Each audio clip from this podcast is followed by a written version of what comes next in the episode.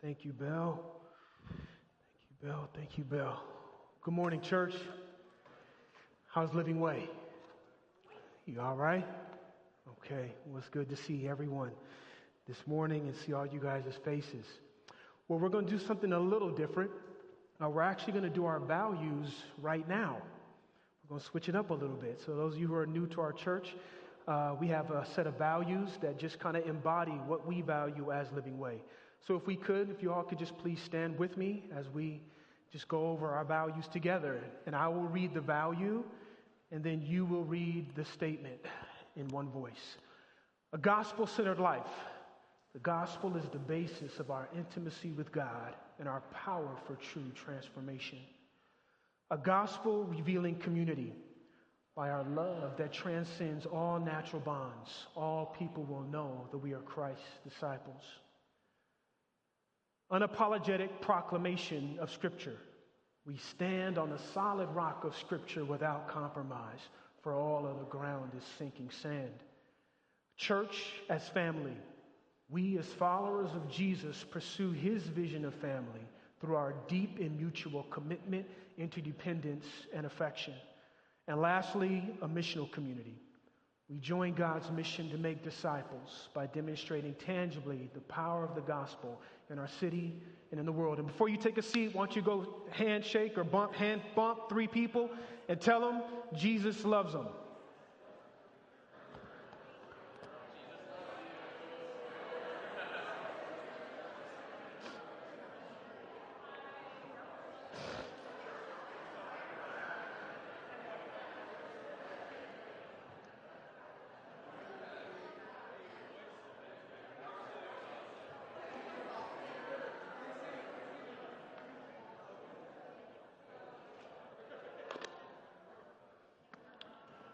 Right.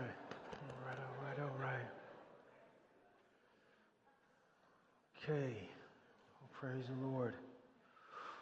Well, church, we as Living Way, excuse me,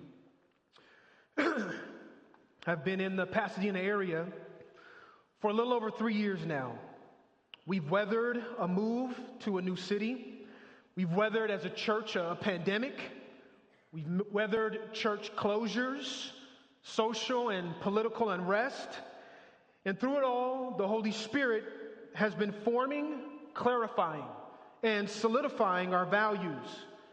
Our values to be a gospel centered, unapologetic, in the proclamation of Scripture, kind of a community that's living together as one, as family, with the aim to be a gospel revealing, missional community. So, as a leadership, we've been asking ourselves, Lord, what's next? Well, for the first time in the 22 year history of Living Way Community Church, we will be seeking a permanent location to call home. Amen. You may see some individuals that are wearing shirts that uh, are embodying our campaign, and we're calling the campaign Beyond the Building. So you see people that are part of the team, and the team has been working in the background, uh, probably a good 30 or 40 people for the past six months. And they've been putting in grit and work. So if we could just give them a hand clap, I know you guys don't know what they've been doing, but God bless every single one of the individuals. And this campaign is called, uh, we're calling it Beyond the Building campaign because the building is not the goal, but it is a means to an end of our vision to being a gospel revealing missional community. Now, why are we doing this? Why and why now? One of the primary reasons that drive us as a church to do this is because the days are evil. And a faithful witness to the gospel of Jesus Christ through the church is waning. We're seeing fewer and fewer churches that are holding down the reality of what Jesus Christ ultimately died for for us to be. Christianity Today, a couple weeks ago, wrote an article entitled, The Decline of Christianity Shows No Signs of Stopping. The writer says this People are giving up on Christianity. And then he goes on to say, based on the study, they will continue to do so. And if you're trying to predict the future religious landscape in America, according to Pew, the question is not whether Christianity will decline, it's how fast and how far. End quote. We are seeing an unprecedented movement away from the gospel. Pew, in their report, says no matter what we might think as far as the mechanism that may be driving such a decline in Christianity, even above the fact that the world is not moving into a saving knowledge of Jesus Christ, they say Christians are deciding that they are not Christians anymore, and churches are accommodating. They're shifting the reality of the gospel the way God intended it to be interpreted from Scripture, the way it's been understood for thousands of years, to accommodate an apostate Christianity that wants to form and shape the gospel into its own image. See, the glory of the kind of church that Christ died for is under threat. And yet, that is the greatest witness for the glory of God in the world is the local church. And so, we see it as imperative that we continue to try to root ourselves here as a church. One that is unapologetic for the proclamation of Scripture, that's gospel centered and gospel rooted, that's about missions, that's about church as family. I want you to picture it with me a facility of our own, a community where we can have in the Pasadena area a hub, a hub where we can worship and pray together throughout the week, unencumbered by time and space. As you know, this location here, we can only come here on Sundays. Imagine being able to come through Monday through Saturday. Imagine a place where we can have ministry gatherings from our DCs, our small groups, to trainings, to conferences, for the sake of the gospel and for community formation. I just want you to picture with me, if you will, this church in a location, a hotbed of global missions, sending people on short term, long term areas where we as a church can rally around the gospel and send out people to even church plant in places that are unengaged and unreached. I want you to imagine a place, a place buzzing with activity from people of every race, of every political persuasion, of every age, socioeconomic, and educational background. All those people under the same roof that have so many differences and yet are loving one another as God calls us to do as family.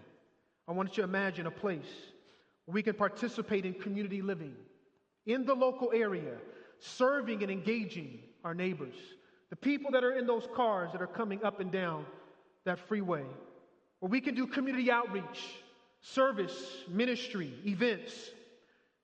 I've noticed the power and the beauty of being rooted within the community, even as I've been here such a short time. We as a family have been here for just about three years. And my children uh, attended Maranatha High School. And after they graduated, they asked me to be on one of their boards. And to be able to just rub shoulders and to see people within the community that are also about the gospel is an encouragement for me as a pastor. And the only reason why I'm able to do that is because I'm local. And so I'm meeting local people.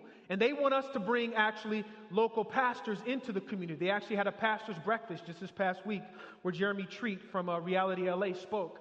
And just to see a room full of pastors in the local community that are wanting to actually come alongside the gospel for the sake of Jesus Christ was an encouragement to my soul.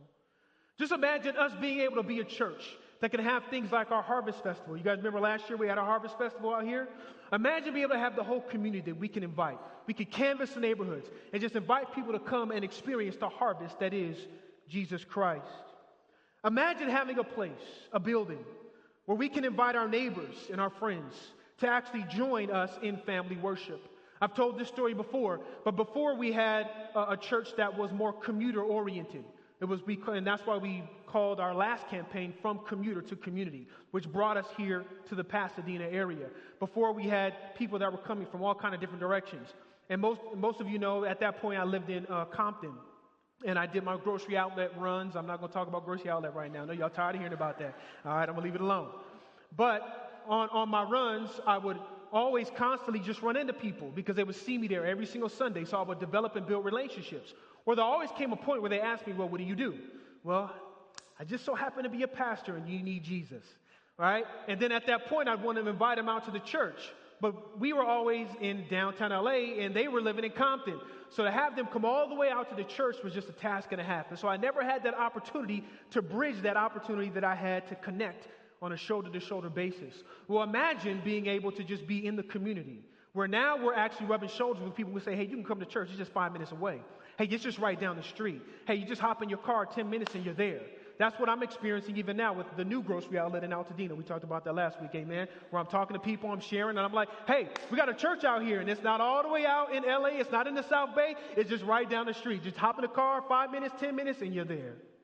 Just imagine being able to start a school or maybe a homeschooling co op. Come on now, that, that's, that's my daughter. She's, she's about to give birth, so she's, she's looking, looking to those things now. Um, just to tide we already know where the educational system is here. Amen? And what that article in Christianity is saying is that the next generation is abandoning the faith. But what if we could stem the tide as a church? In some way, shape, or form, if we could stem the tide and raise up the next generation that will not bow the knee to Baal.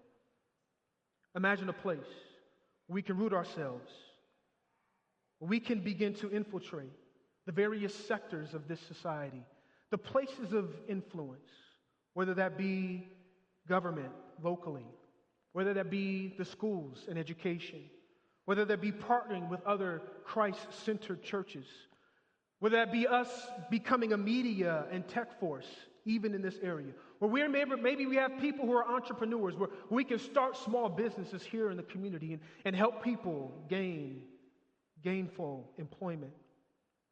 Even now, we have our youth pastor that's uh, developing relationships with some of the local high schools just so that we can have a voice in the life of the next generation. Just recently, we just met with uh, the director of Preborn, and I can't wait to share with you news about what God is doing through this organization when it comes to the issue of abortion. We went from community, commuter to community church, and now we see the next step of progression to be a gospel revealing missional community and that is to go beyond the building. So the question I have for us this morning is what's the first step? What's the first step for us as a church as we begin this journey together? Well, if you have your Bibles, please turn with me to the book of Joshua. Joshua chapter 3. Joshua chapter 3,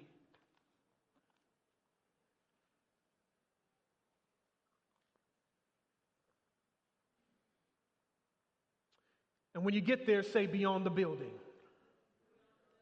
Okay, I'll wait. When you get there, say beyond the building. Okay, we ready. All right, let's go before the Lord in prayer. God, this is your word.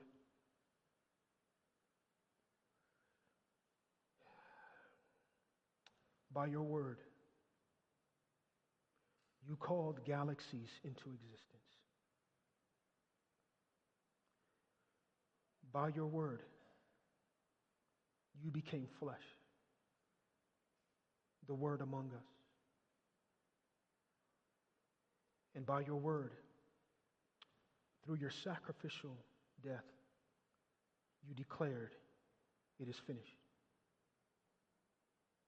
And by your word, in your resurrection power, we have salvation both now and forevermore.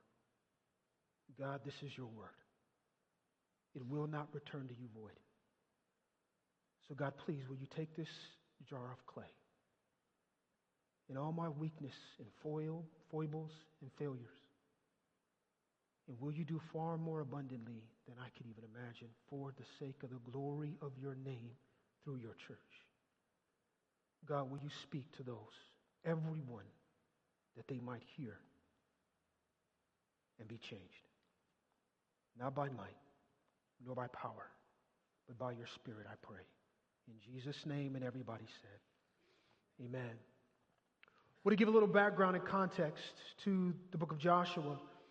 Right above chapter 3 is chapter 2, where Rahab hid some of the spies. Joshua sent some spies into the land to, to carry out uh, a recon session. And during that session, they came back with good news. At the end of chapter 2, verse 24, they say to Joshua, Truly the Lord has given all the land into our hands, and also all the inhabitants of the land melt away because of us.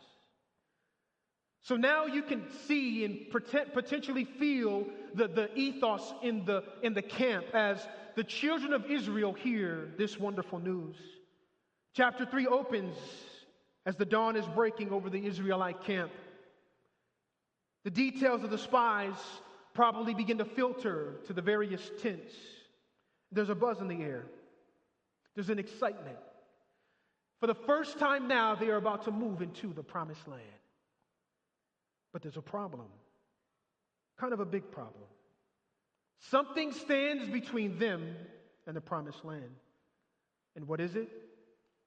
It's the Jordan River. I want you to look at verse 14.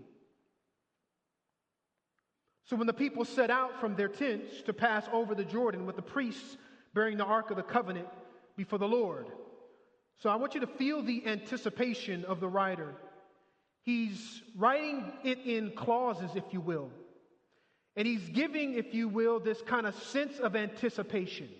The news has come. God has melted away all of our adversaries. They are stark in fear. The Jordan is before us, and all we got to do is get past the Jordan. And so you see in verse 14, so when the people set out from the tent, it's like, okay, it's coming. To pass over the Jordan with the priests bearing the ark. Okay, it's coming before the people. And then the next clause, verse 15. And as soon as they, as soon as those bearing the ark had come as far as the Jordan, uh-oh, it's about to come, it's about to come. And, and the feet of the priests bearing the ark were, were dipped in the brink of the water. Now the Jordan overflows its banks throughout all the time of harvest. Whoa. That was a little abrupt there. I was getting all excited, weren't you? Weren't you ready to kind of hear the miracle that was just about to just set forth and come off? All of a sudden, there in, in verse 15, the author puts in a parenthesis. He, he, he delays the climax. Why would anyone want to ruin a perfectly good story with a report about river conditions? The river conditions. The Jordan overflows all its banks throughout the time of harvest.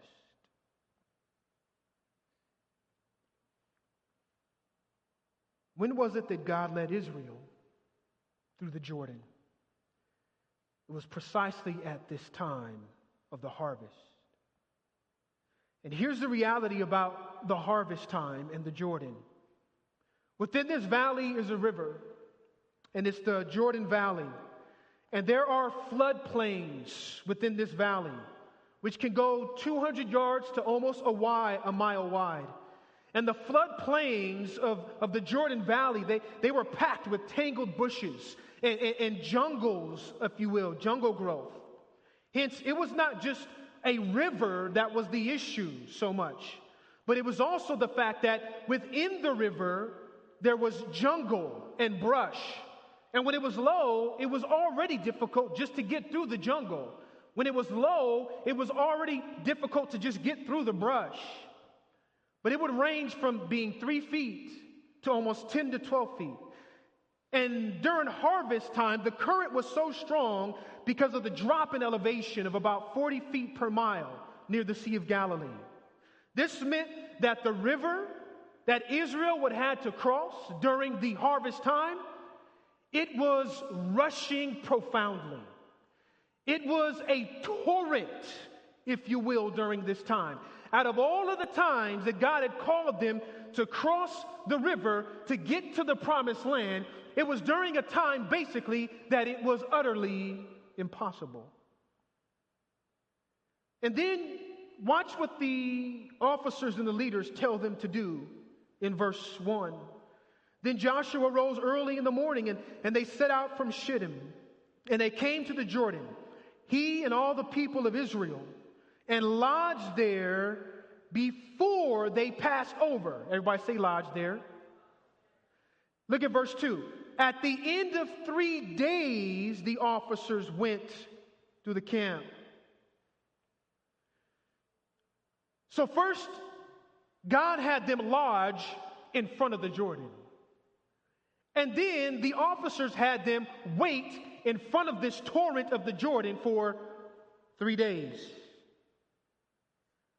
Why? Why? They were sitting down looking at the impossible.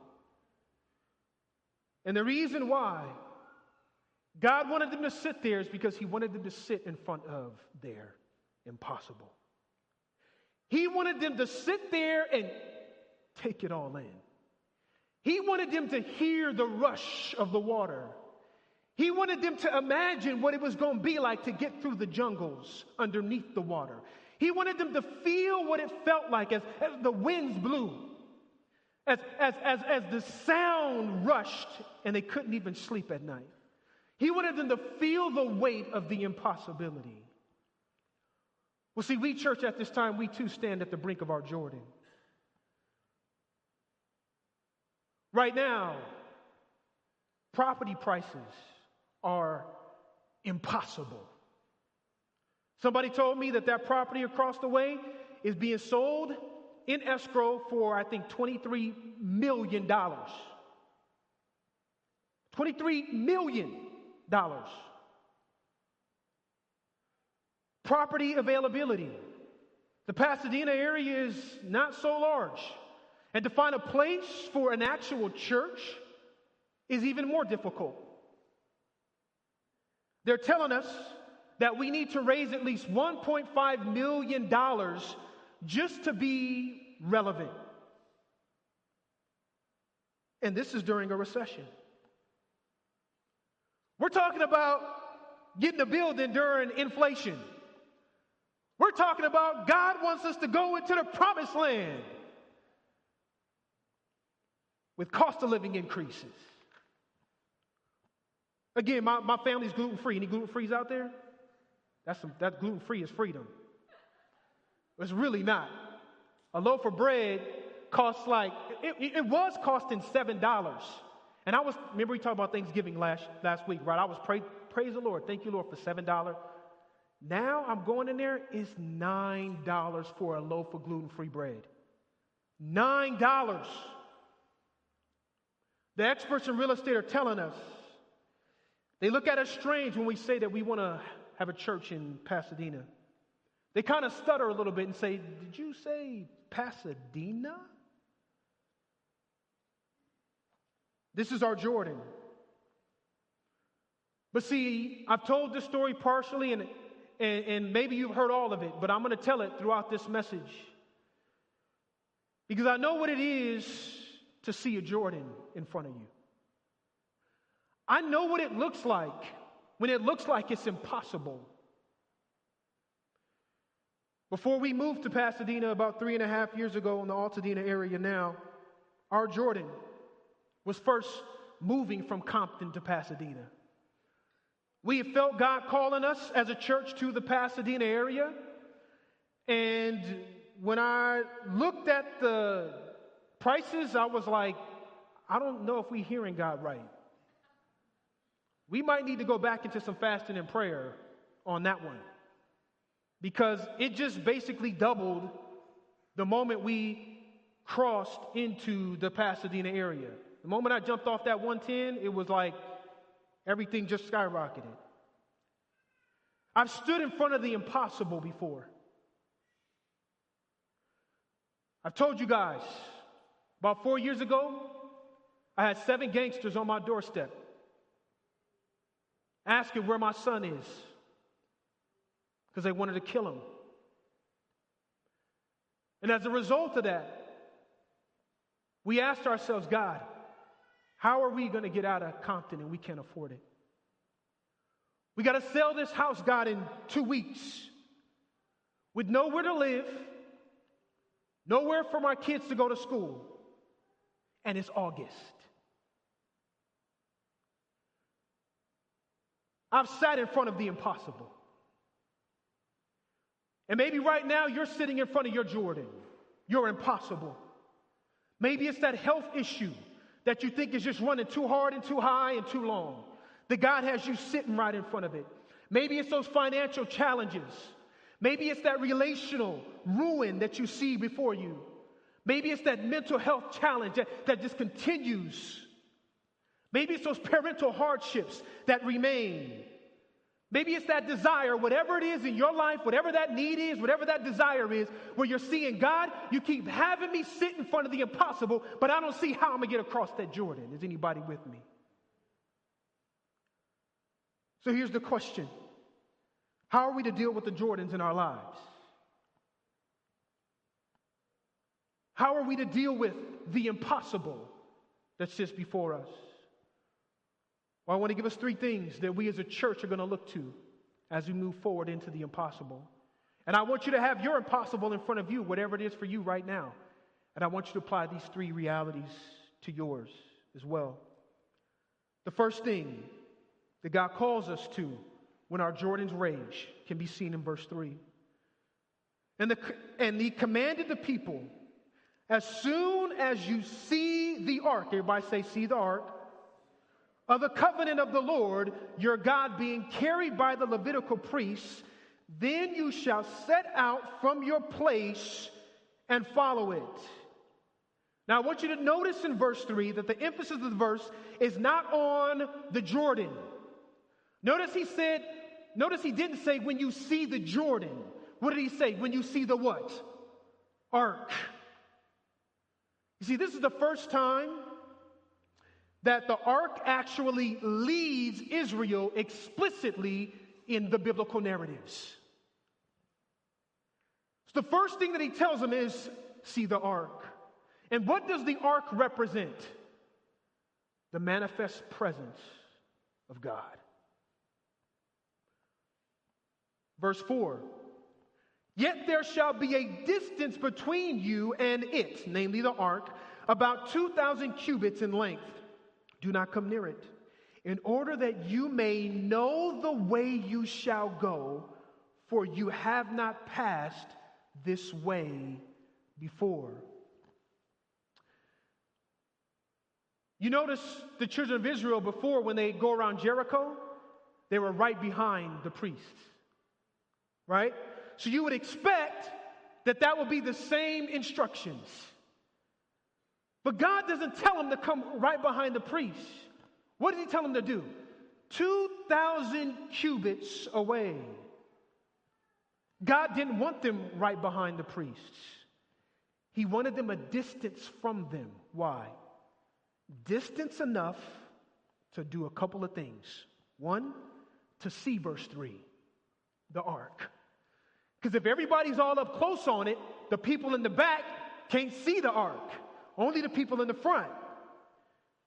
Also, he wants them to be able to see the miracle that was coming. Because if they're back here and the ark is down there, when that Jordan starts to split, the whole entire people of Israel will see it. And thirdly, he wants them to see the path forward. As he says in verse 4, you haven't gone this way before. I'm going to show you the way forward. Remember, I asked you, what's your Jordan? What's your Jordan? See, sometimes with our Jordans, sometimes we're too close up on them. Come on now. Are you hearing me? We're too preoccupied with trying to come up with our own path forward to cross our Jordan. We're too close to the Jordan that we're paralyzed by, by the enormity of it, that, that we can't see the God that's leading us and that is before us, leading us into the Jordan. And some of us, because we're so preoccupied with, with trying to do our Jordan our way, or we're so paralyzed by the impossibility of our Jordan, that the magnitude of the impossible begins to cause us to move into anxiety, fear, discouragement, and doubt. And it keeps us from being in position from seeing the miracle that God is about to do in the midst of your Jordan. You see, we've had multiple Jordans. And I found myself too close up, always preoccupied with trying to fix it. You see, when those gangbangers showed up on our doorstep, we needed to sell our house in two weeks. And so, what did I start doing? I started being anxious. And instead of looking at the ark, I started looking to the internet. I started looking at Zillow and Redfin. I started looking at rent.com. I started looking at the listings in the schools because my kids had to get into school. I had to find a place to live, so I, I had to look at Zillow for that. The church had already moved all the way here to Pasadena, and it was twice expensive. And so I'm trying to figure out in my own strength how to deal with my Jordan. Is that just me? You see, I was too close up. I didn't stand back.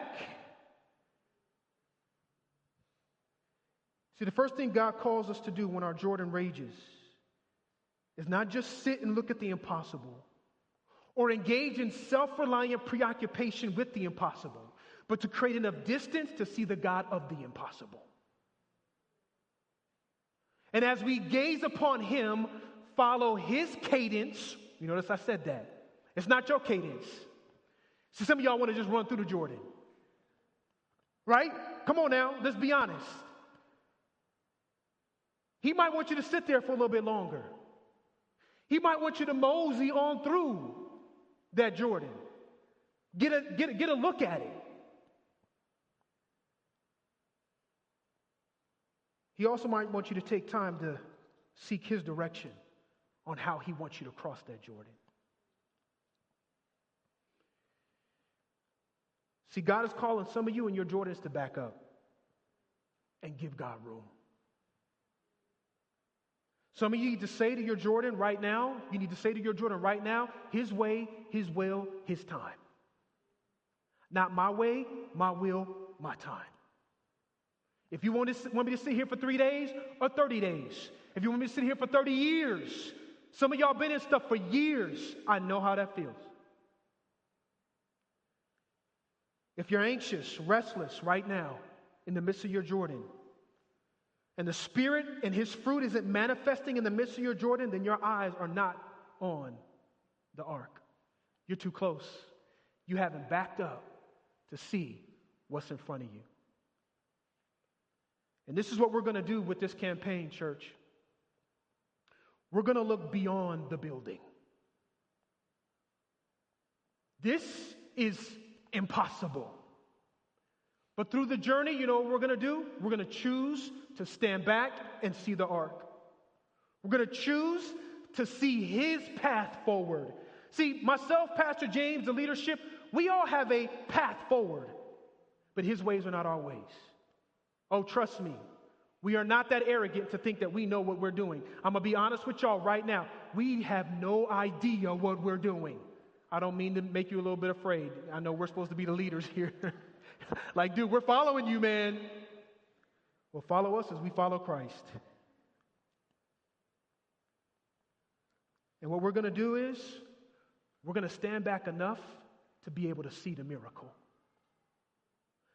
When this is all said and done, may it not be that we said that we applied our ingenuity, our talent, our ability, our, our teams put this together, our execution, all of that stuff, and that's why we got it done. Oh, man.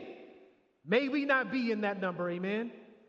May everybody in this church, when and as God chooses to fulfill whatever He wants to fulfill through Living Way, through our efforts, be able to say it was all the Lord.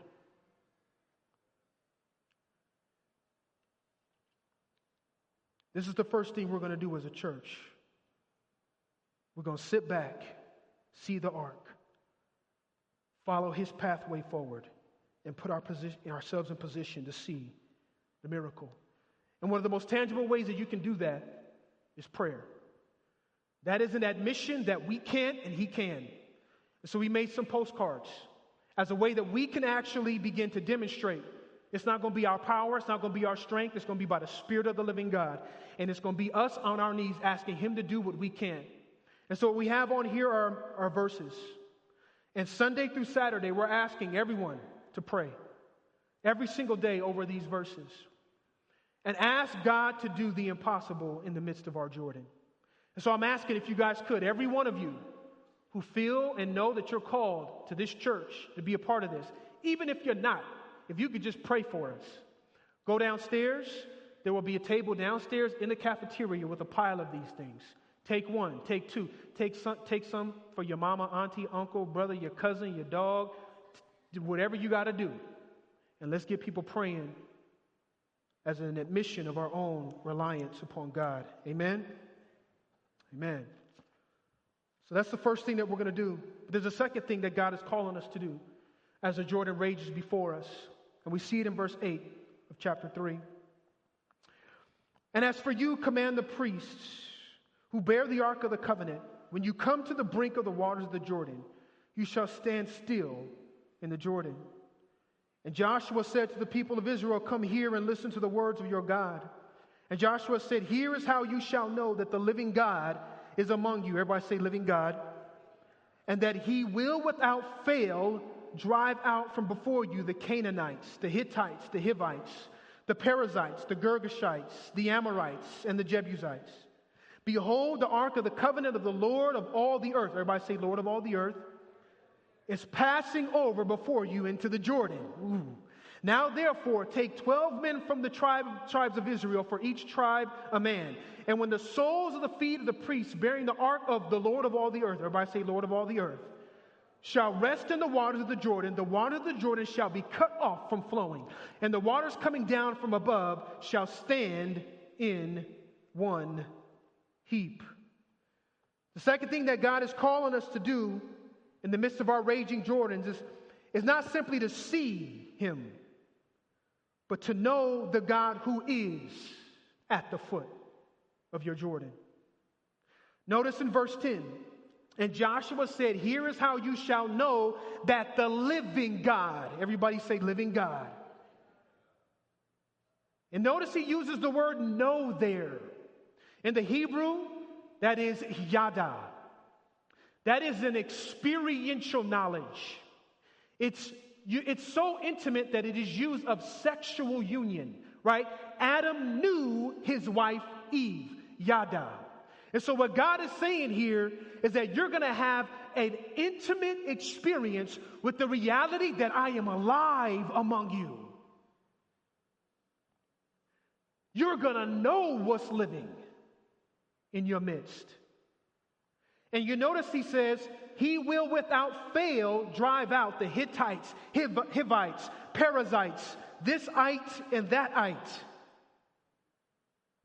There's a logic here that's being used. Here's the reality if Yahweh can tame the river, then he can tame every single one of your enemies that's on the other side of the river.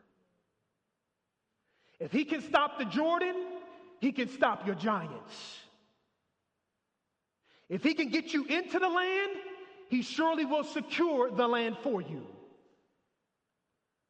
Because he's a living God. You're going to know he's not a stone. He's not a statue. He's not made of raw, moth or rust. He's not going nowhere. He is alive, living, and moving. But he's not just that in the midst of your Jordan. He's also, verse 11, Behold the ark of the covenant of the Lord of all the earth. And notice he repeats it twice. Notice in verse 13, he says it again. And when the soles of your feet, the priest bearing the ark of the covenant, the Lord of all the earth. See, he's not just the living God, he's the Lord of all the earth. This is the designation that God gives to the people as he marries it with the ark. Notice he couples it with the ark of the covenant. The presence that is the ark of the covenant, that is God, I want to tell you who that is that's in the ark. Because, see, if you know that He's Lord of all the earth, then you don't have to preoccupy yourself with your Jordan. So I'll run it down to you. The Lord of all the earth means that He is sovereign, that He owns everything. We needed to sell our house in two weeks. I think it sold in 10 days. The kids needed to get into a new school. It's August. We want to put them in a Christian school. We can't afford private education. Amy and Jerry had a daughter that's going to, was going to Maranatha. She's graduated at UCLA right now. They told us about the high school that was in Pasadena, the only Christian high school. We looked at how much it costs. We was like, oh no, not to happen not for the Causlys. Well, we just so happened to have my mentor that had intimate connections with the school ended up scholarship in both our girls in a matter of five days. We had to find a place to live. The house sold in 10 days, but now all my stuff is out on the block.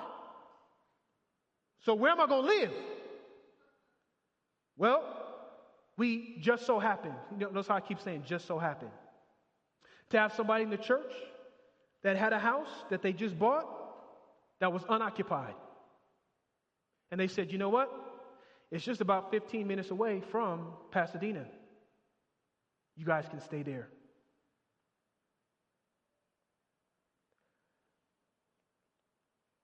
God bless Peggy and Chris. Buy a new home. We had to get a place to live, though, because we couldn't stay in Peggy and Chris's house forever. They wanted to live there, too. So we had to get a home. And we had a little bit of money that we had set aside when we sold the house in Compton. And so one day I was at my auntie's house and uh, just telling her about what God was doing all the challenges, all the trials, all the good, all the bad. And uh, we started getting to where we were now occupied. And I told her, I said, Yeah, well, the church has moved to the Pasadena area. And uh, she said, Oh, really? Oh, no. So then that's all, that's, that's all I said. Um, she then told me, You know, my father owned some property in Altadena uh, years ago, and we still have one that's out there. And I just kind of was like, oh, okay, man. Well, praise the Lord. That's crazy that you got family like right out here. You guys all out in Riverside, so you know the area. She's like, yeah, we used to visit there all the time. Used to have horses back there and all kind of stuff. I was like, oh, that's great. I jump in the car, leave. I'm driving about halfway through the trip. And again, this doesn't happen to me often, but praise the Lord that it does. But the Holy Spirit say, you big dummy, why didn't you ask your auntie about the house? It's like, Oh man, I got to the house, I got home, called my auntie, was like, look, hey, auntie, um, that house that you was talking about, I kind of could like use a house right now because we have nowhere to like live. And she was like, well, I'm going to tell you this. It's been sitting for three and a half years. It is in really bad shape, and there's someone that's living in it that refuses to leave. I've been trying to get this person to leave for the past three and a half years, but I can't do it. If you want to try to take that on, I said, ho, ho, I'm not taking that on. But I know a God out of the Jordan who will. And she said, if, have at it. Well, we sat in front of that Jordan for almost a year. Couldn't get that person out. It's a long story. If you ever want to talk to me, we can talk about it. There came a point where one time, finally, like before the dogs was trying to attack me when I went there, before she wasn't answering the door, I tried calling. She ignored me for like three months. And the time is ticking because of some other issues that we needed as a family. And Peggy and Chris, they need to live in their house. And so there came a day where I called and she picked up. And she said, I don't know what happened, but last night I had a dream. And I heard God, and she is not a believer. I heard God tell me, Stop fighting me because you can't win. Give them the house.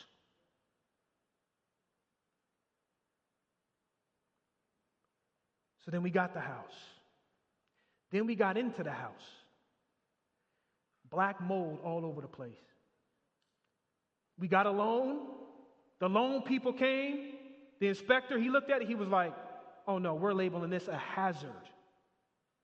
We can't give you a loan, so you can't buy the house.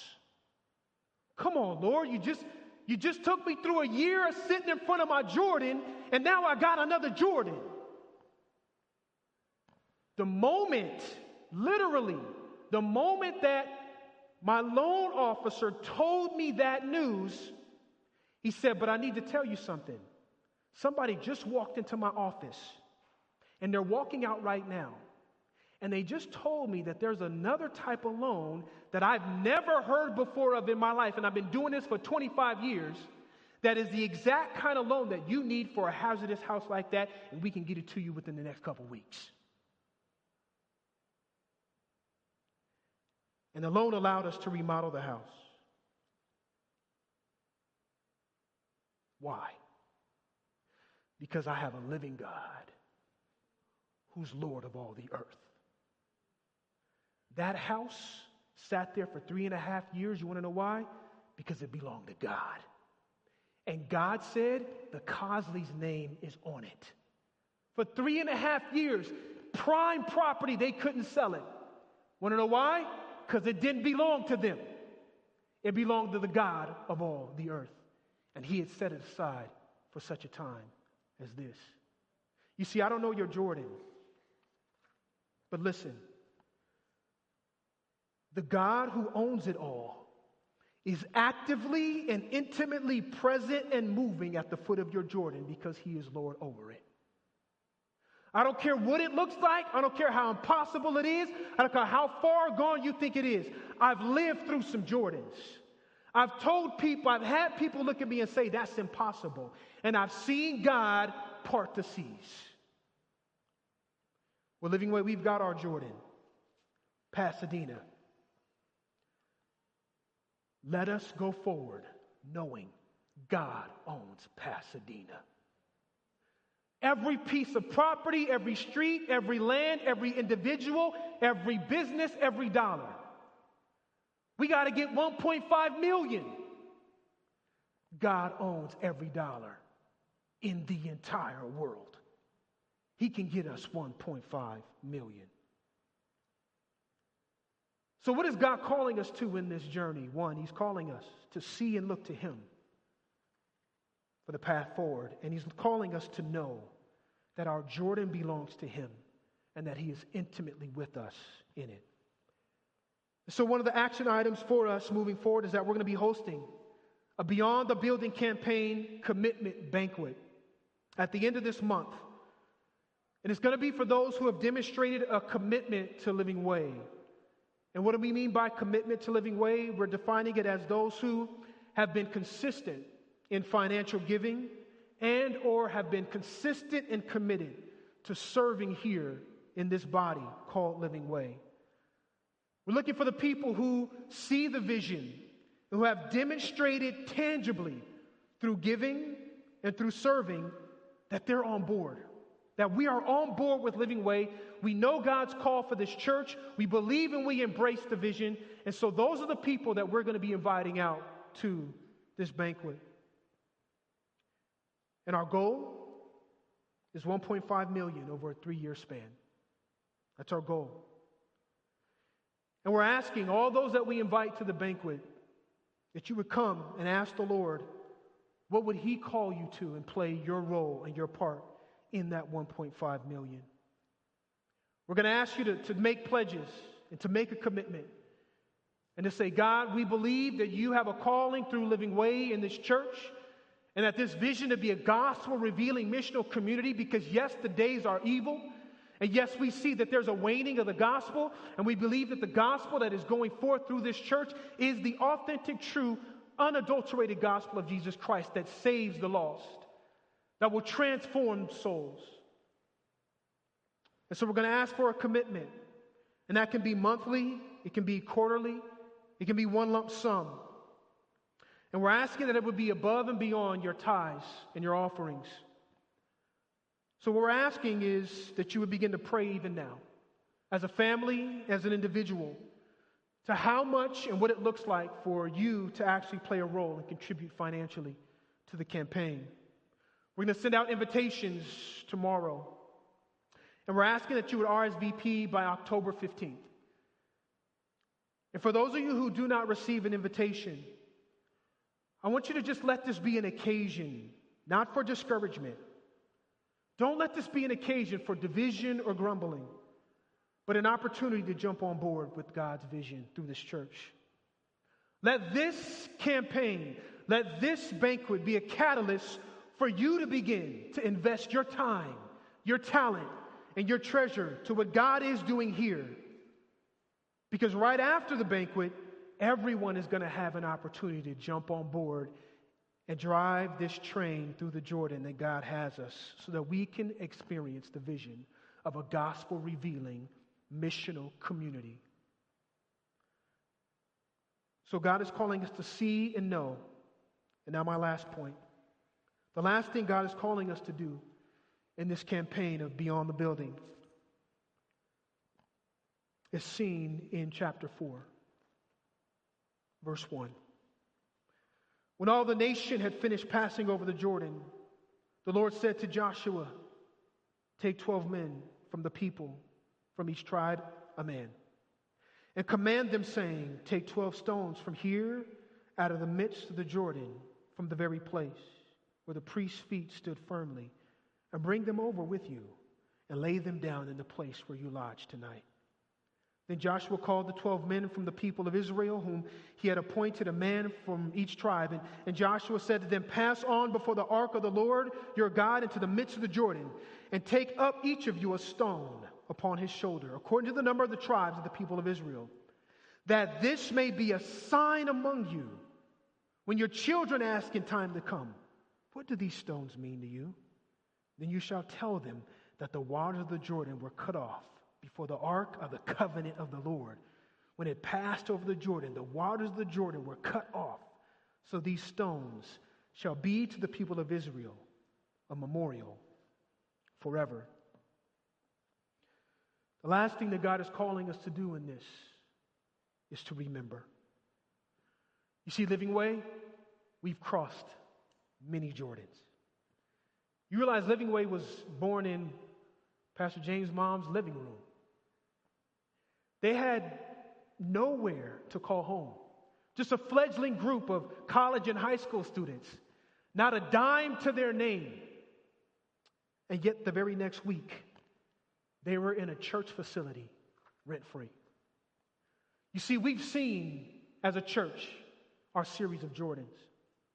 Ten years later, myself and Pastor James wanted to co lead Living Way. At that point, I'd been kind of in and out of the community, and we just found a kinship and a brotherhood. We just loved one another. And we loved the heart and the passion and the gifting and the values that God had laid on both of our hearts. And they just aligned so well. And so we said, hey, why don't we co lead? Well, that in itself was a Jordan because we went to every single person and we told, we told our mentors, we went to Biola and, and Talbot professors people with PhDs looking for answers said, Look, we want to co lead. But the PhDs looked at us and said, Don't do it. Don't do it. We tried it and we couldn't do it. God bless you. It's wonderful and it's a great thing to do, but I'm just telling you right now be ready because I don't know about all that. That was our Jordan. Me and Pastor James been co-leading for the past 13 years, Living Way Community Church. We've seen our Jordans. They told us that we couldn't afford two full-time pastors. But we felt God had called us to cross that Jordan into co-leadership. Well, right when we were at that place and at that stage, God bless Pastor James's mom. Pastor James' mom is just, she's all over the place, boy. She just, miracles just happening through that woman. She, she calls her son and says, you know, I'm at a church over here and I got some connections. Pastor James' mom always had connections. Everybody gave Pastor James' mom everything. She's just the nicest lady. And I already told them about you. Even she's the one, she's the reason why he's even a pastor. She just told them he was a pastor. He just showed up not knowing he was the pastor. He just showed up at the church. No, this is, ask him the story. His mom told the pastor he's the youth pastor. He came in and they declared him as a youth pastor, and he didn't even know. Pastor James was sitting in the back like, they was clapping their hands probably. I wasn't there, but they, they was clapping their hands. He had to stand up like. And that's how God called Pastor James into pastoral ministry.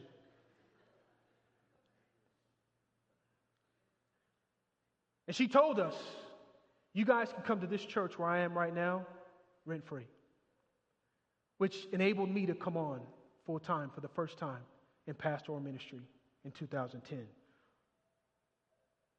We've seen our Jordans. God got us through a pandemic. God got us through social and political unrest. God got us through church closures. God, caught us, God, God, God got us through people leaving. God got us through financial times of crisis. And this is why we called our 20th anniversary Stones of Remembrance, based on Joshua chapter 4. Because our 20th anniversary was an opportunity for us to articulate the things that I told you. And who did we see in the distance through it all?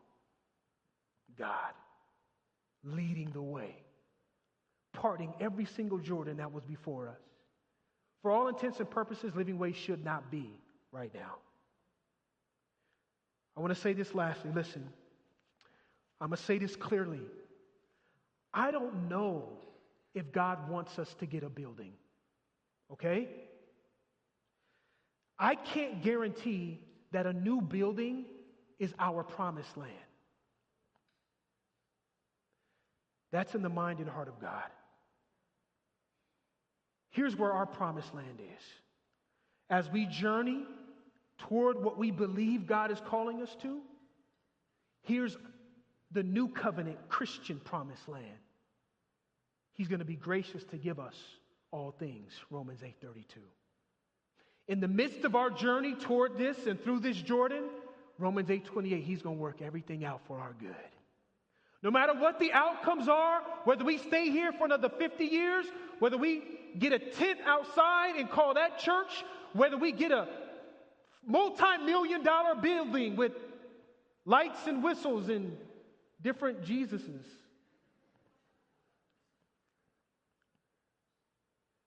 God is going to produce the fruit of endurance. The promised land for us is the reality that He will keep us in perfect peace whose mind is stayed on Him. You see, the new covenant promise is that He will give rest to your soul. The new covenant promise is He's going to do far more abundantly than what we could even think or imagine. You see, the new covenant promise is that there's an eternal weight of glory that is happening through our Jordan, 2 Corinthians chapter 4, that He will be with you for all time. That living way, no matter what is going on, His promises will be yes and amen in Jesus. He who began a good work in this church will be faithful to complete it. That's the promise. And we will do even greater things because he promised it through the Spirit of the living God. All the promises belong to us. They're yes and amen. And that is our promised land living way. And we are going to stake our ground in what we know are the promises of God for us. And we're going to leave the outcomes to the Lord.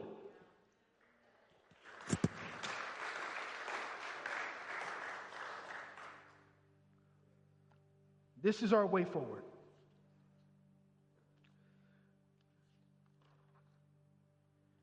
And that is where we stay. How is God calling us to approach our Jordan?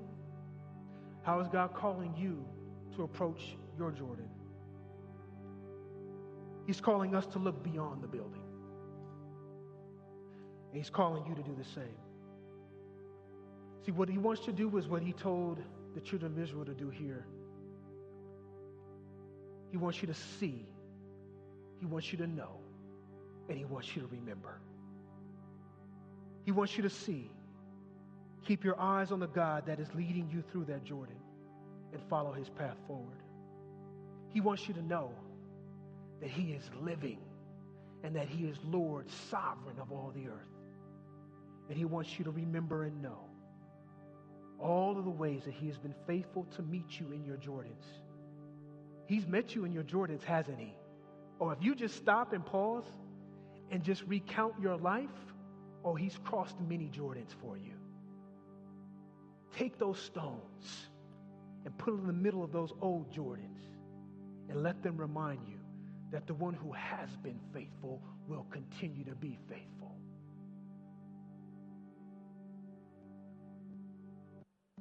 And one of those times of remembrance that the Lord Jesus gave to us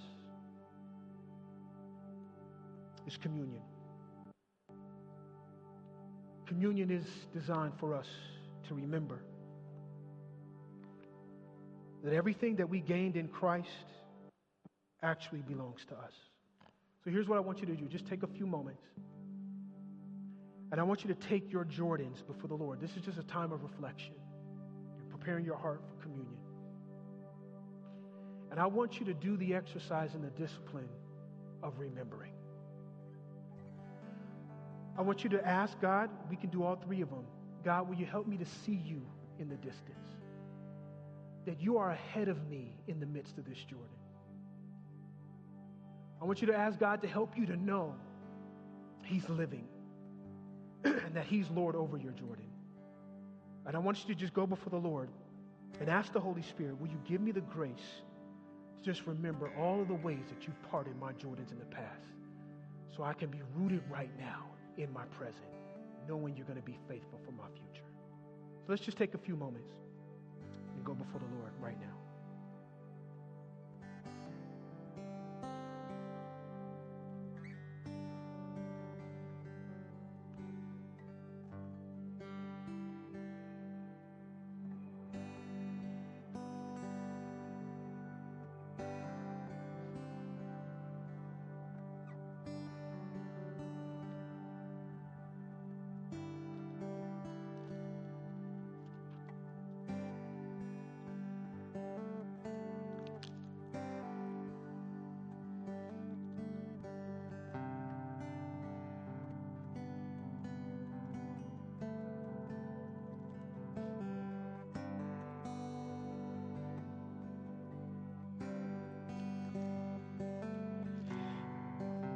Prepare to take communion. Jesus said, For I received from the Lord was also delivered to you. The Lord Jesus, on the night when he was betrayed, he took bread. When he had given thanks, he broke it and said, This is my body, which is for you. Do this in remembrance of me. Let's take the bread together. In the same way, also, he took the cup after supper, saying, This cup is the new covenant in my blood. Do this as often as you drink it in remembrance of me. For as often as you eat this bread and drink this cup, you proclaim the Lord's death until he comes. Let us proclaim together.